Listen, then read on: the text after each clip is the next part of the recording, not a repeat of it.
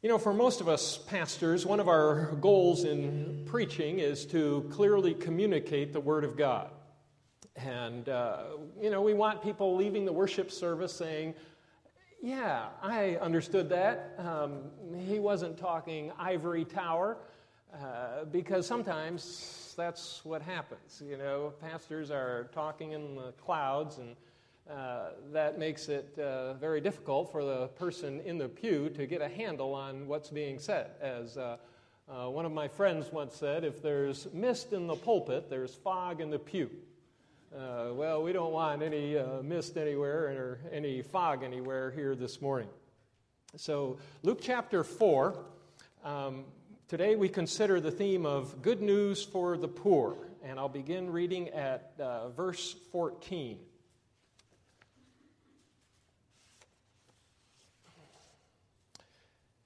Jesus returned to Galilee in the power of the Spirit, and news about him spread throughout the whole countryside. He taught in the synagogues, and everyone praised him. He went to Nazareth, where he had been brought up, and on the, seventh, on the Sabbath day he went into the synagogue, as was his custom.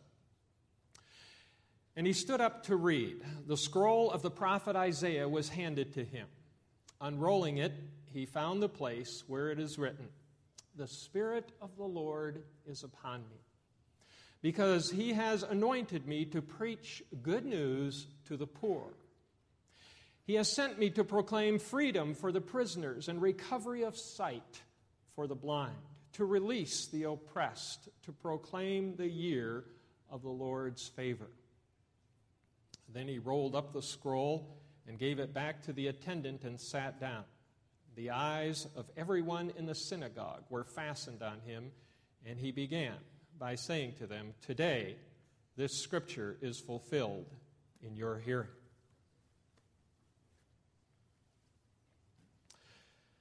When considering the three years of ministry of our Lord Jesus Christ, this segment in Luke 4 is very significant. Jesus had successfully resisted the temptations of Satan and now was ready to launch his ministry. Uh, Nazareth was his hometown, and uh, this synagogue of Nazareth, um, it was here where he makes an astonishing claim. The Spirit of the Lord God is upon me, he says. The Lord has anointed me to preach good news to the poor. He has called me to set prisoners free and to grant recovery of sight to the blind. Jesus was, in fact, laying out his job description. God has anointed me, he says, to uh, preach the good news to the poor, to set prisoners free, people who are under the power of sin. Uh, Jesus came to set people free from personal and cultural enslavements back in the time of Christ, people were under the power of various kinds of uh, institutions and traditions, uh, legalism, for example. Back then, not many people knew uh, the joy of a personal relationship with God. All they were familiar with was this long list of do's and don'ts. For example, on the, uh, on the Sabbath day, there was a some 400 plus things that they were not allowed to do on God's day of rest. In addition to the cultural enslavements, there were also personal enslavements. The man from Gerasa had a multitude of evil spirits taking up residence in his life. He knew firsthand the awful wretchedness of Satan's power. Zacchaeus felt the vice grip of the love of money. Uh, the ten lepers felt the stigma of being social outcasts. By the power of God, Jesus set them all free from their prisons. And once set free, uh, they experienced a joy that just couldn't be found anywhere else. Today, also, Jesus is setting people free from the things that enslave them, whether it's alcoholism or sexual addictions or spousal abuse. The good news of Jesus Christ leads to transformation. We see it in Papua New Guinea. Many people in PNG are under the power of sorcery. They're afraid that someone in their village has paid the local sorcerer to perform some incantation that will bring misfortune into their lives some way or another. They live in fear of sorcery. Alcohol is another force that enslaves. I think of uh, the mayor of Ambunti, uh, where we live in Papua New Guinea. Uh, a few years back, this mayor had a major problem with uh, the twin forces of drunkenness and spousal abuse. Often those two go in hand, hand in hand in PNG. Now, thankfully, this man was, uh, this mayor was willing to do a Bible study with me on the topic of drunkenness, and then later on, he studied what the scriptures teach about how one is to love his wife as Christ loved the church. And studying the Word of God made an impact on him. They spoke to his heart. So he no longer uh, gets drunk, he no longer abuses his wife. Jesus states up front that he was sent to preach the good news to the poor. He spent a good share of his time ministering to the poor, not exclusively, to be sure. He also took time to minister to middle income, upper income people, people like Nicodemus, like the Roman centurion, like Simon the Pharisee, and, and Zacchaeus. Everyone needs Jesus, regardless of level of affluence. Still, Jesus spent a good deal of time ministering to the poor.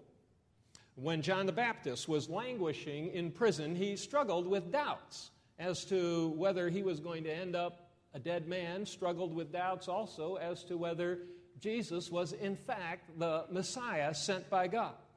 And so he sends a couple of his disciples to Jesus to ask, in effect, Are you the one who was to come, or should we be looking for someone else. And Jesus replies to those messengers of John Go and see and tell, go tell John what you see and hear. The blind see, the lame walk, the lepers are cleansed, the dead are raised, and the good news is preached to the poor. And that information was exactly what John needed to be convinced that Jesus was, in fact, the Messiah sent by God. Now, why did Jesus spend a good deal of his time ministering to the poor? One of the reasons, I believe, is that the poor tend to be a little more responsive to the gospel. Martin Luther once said, some 500 years ago, the good news is preached to the poor because the rich regard it not. Those who are poor materially have a tendency to be a little more humble, a little more aware of their needs. And that applies not only materially, but also spiritually. They're a little more hungry spiritually, a little more aware of their spiritual needs, a little more ready to recognize their failures and their need of a Savior. Not to say that being impoverished is a good thing. There's nothing intrinsically virtuous about poverty because poverty has its drawbacks just as wealth has its challenges. Proverbs 30 says it well Give me neither poverty nor riches. Feed me with the food that is needful for me, lest I be full and deny thee and say, Who is the Lord? Or lest I be poor and steal and profane the name of my God. So notice the twin dangers. On the one hand, the danger for the wealthy is self sufficiency. The wealth person has a tendency to say what it says in Deuteronomy 8 My power and the might of my hands have gotten me this wealth. I don't need anybody's help. I'm fully capable of looking after myself. And God's response in Deuteronomy 8 is You shall remember the Lord your God for it is He who gives you power to get wealth. And so, if we do become wealthy, we need to remember that God is the one who shaped us. He is the one who's given us the kind of background that we have. He's the one who's given us the parents that we have and the kind of education that we have. He's the one who has shaped the kind of personality that we have. And so, if we do become wealthy, we need to be able to say, Yes, Lord, you are the one who has given me the power to get wealth. The danger at the other end of the spectrum is the poor person who despairs of his condition and resorts to theft, lest I be poor and steal and profane the name of my God. When Robin Hood steals from the rich and gives to the poor, it's still theft and it dishonors the name of God. Are there poor people who are resistant to the gospel? Most certainly. Many millions of poor are blinded by Hinduism, Islam, animism, materialism, secularism, lots of other isms. Satan is a master at deception. Both rich and poor get duped. Conversely, there are many rich who convert and claim Jesus Christ as Lord. As followers of Christ, our Lord calls us to holistic ministry. Uh, Jesus ministered to the whole person. Um, he proclaimed the good news. At the same time, he granted physical healing to many people. In Papua New Guinea, it's our privilege to be involved in holistic ministry. There are many poor people in the interior of PNG who don't know who, how to read and write whose children as well are illiterate, and they're so eager to have their children learn how to read and write, to get out of the, the trap that they're in. So, our primary ministry is, as you saw in the DVD, to uh, establish Christian elementary schools in the interior of Papua New Guinea where children wouldn't otherwise have an opportunity for any kind of education. We're also personally involved with people. Uh, Penny has been reaching out to a woman who has suffered much physical abuse uh, at the hands of her husband. She's been married for 20 years. About five years ago, her husband took a second wife. Polygamy is legal in Papua New Guinea. The second wife is a younger, more attractive woman who sometimes stirs up her husband to abuse wife number one. But God has been at work in the heart of this woman, Josephine, and she no longer hates her husband. She now worships regularly and is learning what it means to walk with Jesus and to look to him for strength. Josephine is one of the poor. She is one of the least of these who is great in God's kingdom.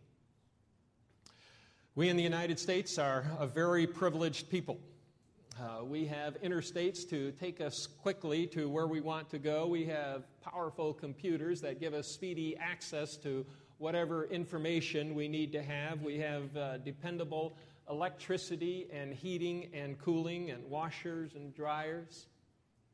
Most Papua New Guineans don't have electricity, refrigerators, running water, basic stuff. The household, average household income in PNG is about $900 per year. And for many of those living in the interior, it's much less. And as missionaries, we very much feel the disparity in income levels. When we live in PNG, our lifestyle isn't nearly what it is when we're here in the U.S. But still, while in Ambunti, we enjoy many Western conveniences. We do have a refrigerator, freezer, stove, electricity for 14 hours a day. We try to live a modest lifestyle so as to not alienate our brothers and sisters. The question before us then is how should we then live? How should we in North America be conducting ourselves in light of uh, the income disparity? Well, firstly, we need to give thanks for the bounties that we enjoy for the health care, for the jobs, the homes, the cars, the vacation. It's evidence of God's great goodness to his people. Secondly, to give generously. By giving a portion of our income, we are honoring the Lord, and at the same time, we are demonstrating our concern for brothers and sisters who are much less privileged than we are. It's evidence of our love for God and God's people. And then, thirdly, to develop hearts of compassion for those who are in need. Jesus spelled it out for us in Matthew 25 when he said that when we care for brothers and sisters who hardly have enough clothes to wear, who at times feel hunger pangs, who are languishing in prison, when we minister practically to such people, we are in fact ministering to Jesus himself. It's fascinating to me that there are even non Christians who are acknowledging the effectiveness of Christian ministry among the poor. Some time ago, I came across an article that was just absolutely stunning to me. Uh, Matthew Parris is a writer for the London Times in the United Kingdom. He wrote an article entitled, As an Atheist, I Truly Believe Africa needs God. Go figure. It's an absolutely stunning article. Matthew Parris, this writer uh, for the London Times, grew up in Malawi in Africa, spent his boyhood there. Um, recently, he traveled back to Africa to his boyhood home. It had been some 45 years since he, had, he was last there. When he, was, when he returned, he was impressed with what Christians, the local Christians, were doing. The way he previously thought was that the practical work of Christian organizations in Africa was worthwhile. He wrote in his article It's great that missions are involved in establishing hospitals and schools and teaching children to read and write, but he says it's a pity that salvation has to be a part of the package. If faith is needed to motivate the missionaries, then fine. But what counted was the practical help, not the faith. But, says Mr. Parris, based on my recent trip to Africa, I've changed my mind. I now realize that government projects and international aid efforts alone will not do. Education and training alone will not do. In Africa, he says, and this is an atheist saying this Christianity changes people's hearts. He says it brings about a spiritual transformation. The rebirth is real, the change is good. He says faith does more than support the missionary, it is also transferred to his flock. He says about African Christians, quote, far from having cowed or confined their converts, their faith seems to have liberated and relaxed them. There is a liveliness, a curiosity, an engagement with the world, a directness in their dealings with others. They stood tall. He says, In my recent trip to Malawi, I met no missionaries. He says, You do not encounter missionaries in the lobbies of expensive hotels develop, discussing development strategies as you do with the NGOs. Instead, he says, I met African Christians who were a part of the pump aid team. They didn't identify themselves as Christians, but I figured it out. They were impressive, and I realized that their honesty, their diligence, and their optimism arose out of their Christian faith. The article is absolutely amazing. It's, it's so wonderful to see an atheist uh, being impacted. You at Faith CRC are blessing a lot of poor people around the world. You need to realize that. Uh, through your gifts, through your prayers, you are making an impact uh, through the missionaries and the ministries that, that you support around the world. Through being involved, you are making a difference for eternity. All of us at times experience discouragement, discouragement in our lives. We get sick and it gets us down. We see a downturn in our income and it affects us emotionally. And this discouragement continue, can continue for weeks or even months. You know, things go negatively for us and, it just seems to keep on, and the discouragement just stays with us. And after a while, we, we kind of start feeling like what has been said about the Chicago Cubs. Anyone can have a bad century.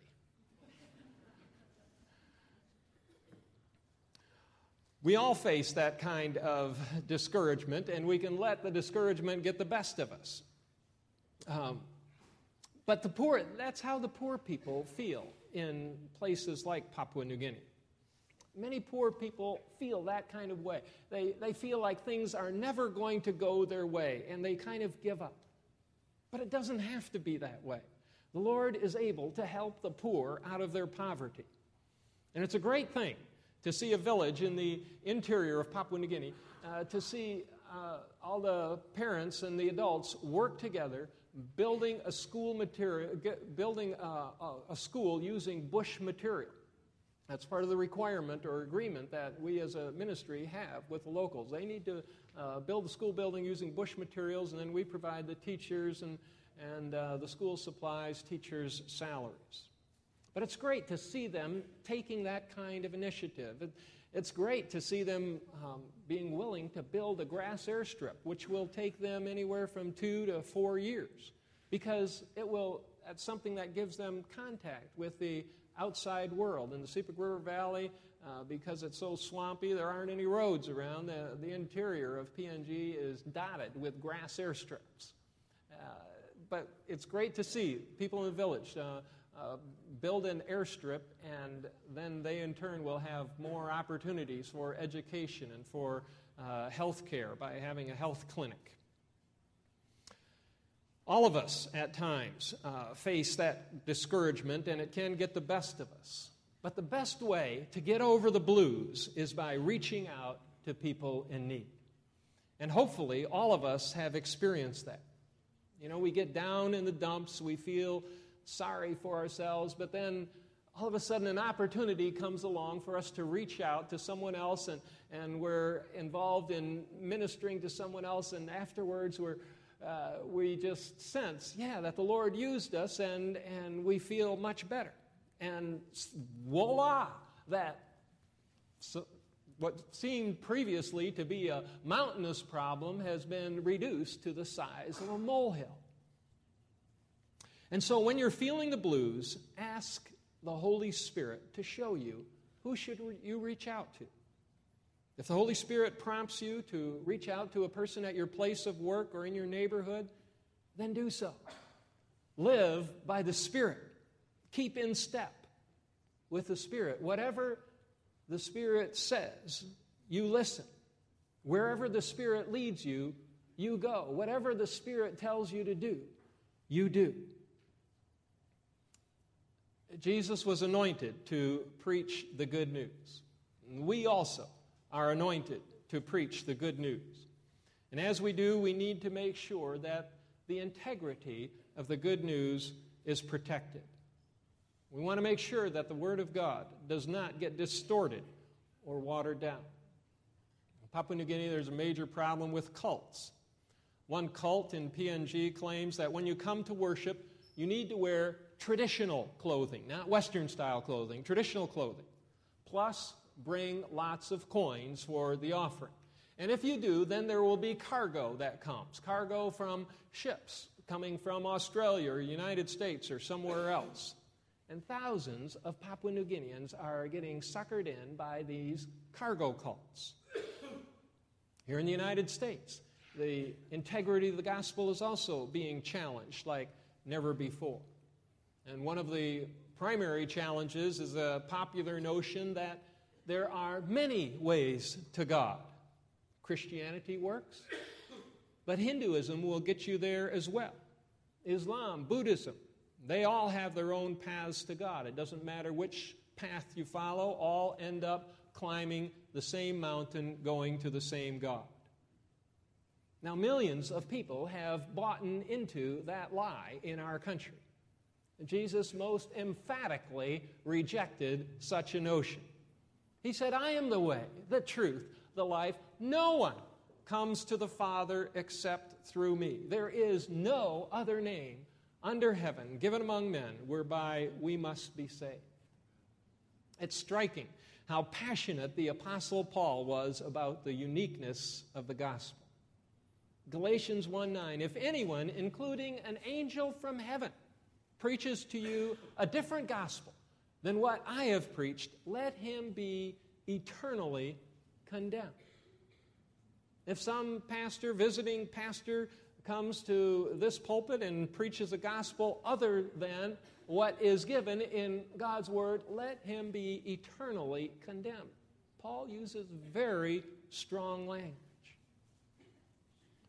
The good news isn't just for the poor, it's for all of us. Everyone, regardless of income level, needs Jesus.